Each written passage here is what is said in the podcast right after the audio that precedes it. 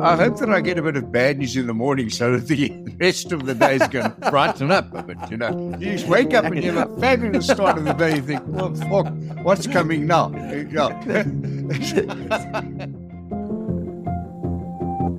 Good morning, Jim. Mark, hi, good morning. All right, I am Tim Cohen. I'm the editor of Business Maverick. I'm talking as we usually do on Tuesdays with Mark Barnes, who's an investment banker. We talk about stuff. Mark is very positive. He's a very positive person, as we always know. and I'm always miserable. So, Mark, can you just go through the last week and point out to us all of the pieces of positive news that you wanted to raise because of your general positivity? The silence that follows is not intentional. okay, so now I have some good news that I'm just going to put out there. no, it's not really good news. I just think the story about Homo naledi that they've discovered more bones of this very old precursor to Homo sapiens in this very deep cave. But the interesting thing is that they found evidence that Homo naledi buries its dead. And there's a controversy about right? Because we're talking about stuff that happened 200,000 years ago. Yeah. But I just thought it's incredible that there's sort of drawings on the wall which they think that this Homo naledi did, even though its brain was the size of a grapefruit. So I, I don't know. I find all of that fascinating, maybe because I just don't know anything about it. Sorry, Tom, is any of this news to you? you know, I mean,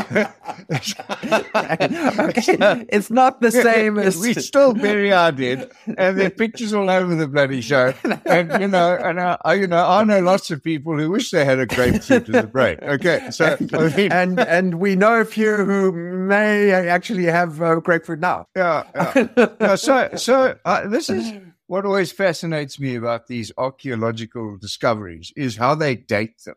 Okay, so they go, this thing we just found is her billion years old and it came from her, you know, dinosaur bone, blah, blah, fish paste. And, oh, let's get on to fish just now. And I don't know how they do that. So they sort of, what do they, grind the bones and then put them through some spectrometer or some such thing. I know I've got that all wrong. Anyway, yeah, it's a great find. And on our soil, in our very own cradle of mankind, to which I have visited on more than one occasion. Oh, really? Okay. Yeah. It is significant in the sense that the whole process of burying your dead, obviously, you know, implies a certain sort of knowledge of life and death. You know, it's a sort of, you know, anthropologists go nuts about this stuff. But these graves are 100,000 years before the oldest known human burials. So our history, sort of as the species that buries its dead, just goes back much longer than people thought. Anyway, so that's interesting and it's great that they're still working on it. And it's actually good, I think, that they argue about this stuff. Oh, expect more land claims. okay. I must say, I don't want to be buried. Okay. Really? Let's not get into this debate because there are lots of uh, reasons why people do bury their dead rather than burn them. Right. But for me, the risk of waking up is just too ghastly to continue. and, it's happening. Eh? We've had a few oaks wake up in the morgue. I mean, I don't want to wake up and go like, "Hey, oaks, can you like open the door now?" No, I don't want to be there. Okay. Oh. I always like that Viking thing about going out on a raft and then having arrows shot at you. That's the yeah, yeah. That's the game. You know, have a mud of a bonfire. Everyone drinks crazy concoctions on the shore and talks about your fabulous life. Yeah. Yes, exactly. And you're and you, and there's no body to sit there for years and years in the ground, reminding everybody. Of, uh, and we, we start getting less and less attractive long before we did. I can't begin to believe how that, you know, how that, how, how it turns out curve continues. Yeah. All right. But basically, uh, if we're just being honest, there has been quite a lot of news in South Africa over the past week. A lot of it has been negative, you have to say. Yeah. Business confidence is down again. We've got GDP today. We might have missed going into recession, but even if we did, it's by very little. So the immediate news is bad. It's very difficult to decide if you did have anything to invest, which most people don't anymore. But if you had something to invest, where would you put it today? You know, how would you try and second guess where the equity markets are and might be? I'm starting to think about yield. Yield and only yield. That's, I'm sort of in pause, earn a good yield mode. And I'm probably completely wrong. But it's very difficult to choose an asset class that you can't throw stones at. Right? Yep. But having said all of that, Tim, and if we do reflect on the week, one of the sad characteristics of the week was this sort of spreading violence that's taking on all kinds of forms from farming farmers to assassinations of whistleblowers. It's really becoming, it seems to me, the price of human life is diminishing rapidly. Yeah. But having said all of that, this desperation that we are increasingly facing as real and present, as it always does, is starting to plant some green shoots. People are starting to make decisions about convictions. People are starting to dismiss the liars and the fools. People are starting to stand together in primal need and start thinking about cutting through political agendas and egos towards a sustainable government in South Africa. I'm starting to see people talk with much more of a one voice than they have done in the last three or four years. But maybe I've got selective hearing. Yeah, maybe. I mean, you, you know, you can never tell. But I do think in general, people don't appreciate that history moves in a pendulum like fashion. Things change. Good follows bad, follows good. And in some senses, you have to accept the bad as a precursor for correcting it, assuming that you do correct it. because some places don't. You know, there's always that. I try and manage that. I mean, I totally believe in what you just said. Uh, you know, and so I hope that I get a bit of bad news in the morning so that the rest of the day is going to brighten up a bit. You know, you just wake up and you have a fabulous start of the day. You think, well, fuck, what's coming now? Oh, yeah. God, it's going yeah, it's going to go down. But on the question of investments, what about sardines? Yeah. Or pilchards. Are you hot on sardines or pilchards? Which do you prefer, pilchards or sardines? I prefer sardines. I can remember when I was much younger having sardines on toast. Eh? I always nip the tail off because I'm not into sardine tails. But you, you nip the tail off, you slit it down the middle, you take the bones out, and you spread it in two pieces on a piece of brown toast with lavish helpings of butter and butch. You've got yourself a proper meal. And I think, you know, tinned pilchards, for example, are part of our national diet. I mean, they, they should be on the flag, for goodness sake. the reason I raise it is because it was uh, Oceana's results yesterday. Yeah. And they really had a fantastic, quite incredible, they put down some really fabulous interims anyway. And they, of course, are the makers of Lucky Star, yeah. which is basically almost South Africa's, or at least one of South Africa's national emblems. National, yeah, national emblems and national food. And one of these days, we're going to name our cricket side the Lucky Stars or something. Yeah. yeah. It is quite incredible how cheap pilchards are. I was just having a look this morning. Pilchards cost around about a quarter of what uh, sardines cost. And, you know, as everybody knows, they are extremely healthy. You don't have to cook them. So there's no cooking cost. You know, the packaging is just so fantastic. So anyway. So, Tim, I just want to know, are, are we going to share the commission on this? I mean, or are you going to keep, keep it all for yourself? no, no, I'm just interested. You know, why, why is it that pilchards are so cheap and other fish is so expensive? It's just interesting to me. I think it's got something to do with supply and demand. Have you ever witnessed a sardine run? It's hectic. yes, yes, it's yes. wonderful. Yeah. Uh, I think if you look at the distribution curve of food, you know, products generally, the upper tail is not suffering. The rich are spending more. Okay, if you look at Richemont's results and things of that nature, there's no holding back at that top end. Yes. And now there's a necessity for the bottom end. So if you in the primal needs, which are obviously fancy watches and pilchards, if you are in the two primal needs of life, right, you're going to make a living. It's in the middle. It's in the fast moving consumer goods. I think they call it that. I think the, the impacts of costs of generators and diesel and things of that nature are starting to feed through into an inflation which cannot be solved just with interest rates. And I say we've got this very strange distribution of supply and demand. Yeah, no, exactly. I mean, just if I can continue my advertising, um, Richemont also had very good results recently, yeah. which is you know kind of scary. But I mean, there, there is a sort of negative of the Oceana's results, and that it does suggest that people are trading down, which is something that always happens when the economy goes bad.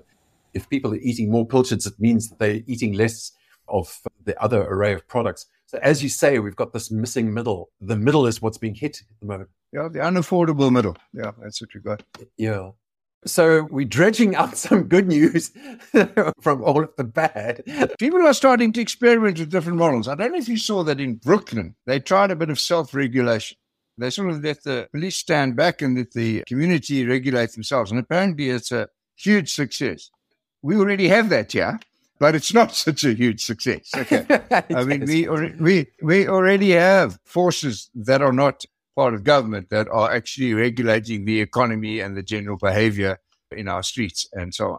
One day we're going to find a point of intersection where everyone goes, we can see where this is going, guys. Let's stop it. Yes, I mean, so what they did in Brooklyn was that instead of routing the 911 emergencies to the normal emergency services, they let the community sort of try and handle them. And actually, it was a very interesting experiment these experiments, I think, you know, they're sort of probably a bit dubious. It's okay to do it for a couple of weeks, you know, if you do it permanently, it might all come undone as it does sort of often in South Africa. Yeah, well, it's not a permanent solution. It's an experiment. Yeah. And if that experiment as a, you know, a post-mortem and it says, these are the things we found and these are the things we could fix, and then we hand it back to the people who should be doing it. Right. Maybe there's some something out of that exercise. Yeah. All right. So now let me go back to my uh, normal state, and because I want to raise the situation of the lifts.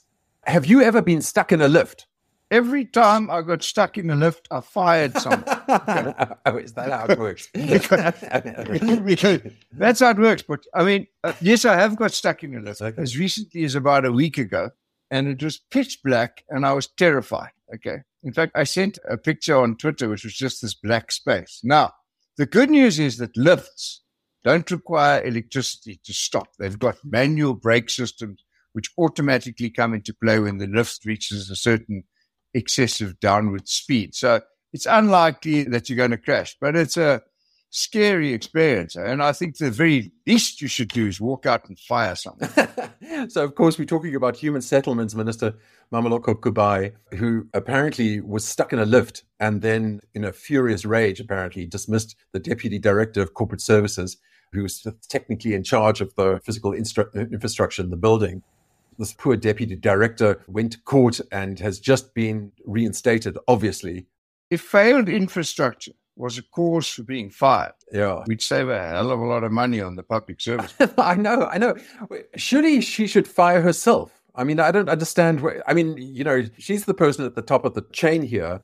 If you get stuck in a lift yeah. and you are the CEO, you know, and you want to hold somebody responsible, don't, don't you hold yourself responsible a little bit? You know, Ministers don't get fired; they get rerouted. Yes, that's right. Yeah.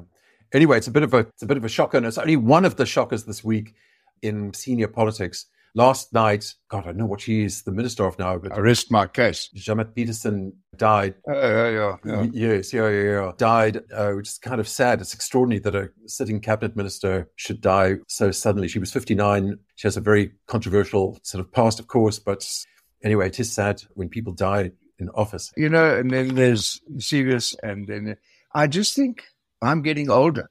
And as a friend of mine once said uh, over a braai, they, Mark, they're cutting wood in our forest. Okay. and so, yeah, yeah. You know, and the answer to, to all of that is make sure that you have a full life. Yeah. That's the only answer to that. I mean, I also do think it is a reflection of how old our senior politicians have become. And that is a problem. I mean, we, we've discussed this lots of times before, but I do think there should be a representative sample of younger politicians in office to take things forward. Like in business, in business, there's a compulsory retirement date, no matter how good you are or whatever. There's a, a compulsory retirement date at 63 or 65, whatever the rules are. You have to retire. Thanks, but have a nice day.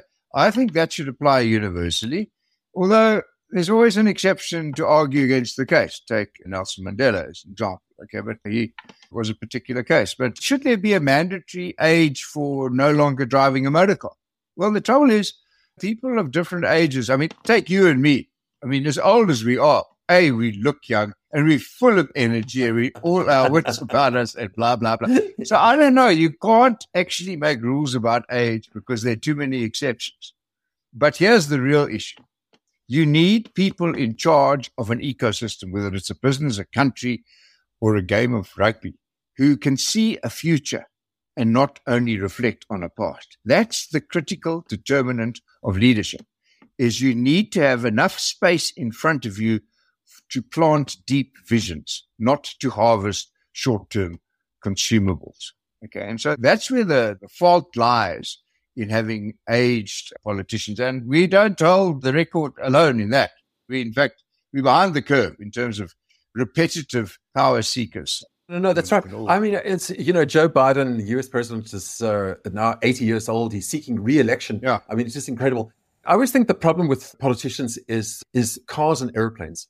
When you get to be a politician, a very senior politician, you're always driving in the back seat of a car with dimmed windscreens. I mean, I just think that is so great.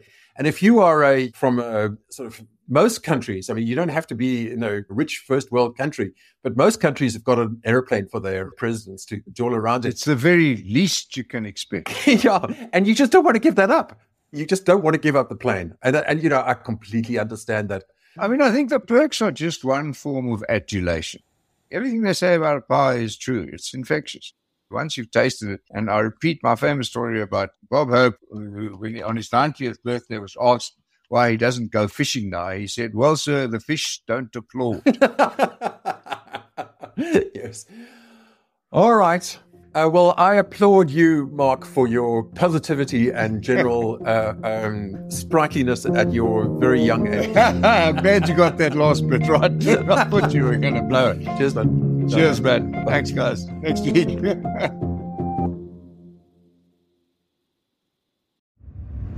This show is part of the Africa Podcast Network. The biggest pod network on the continent. For sales inquiries, please contact us at info at africapodcastnetwork.com.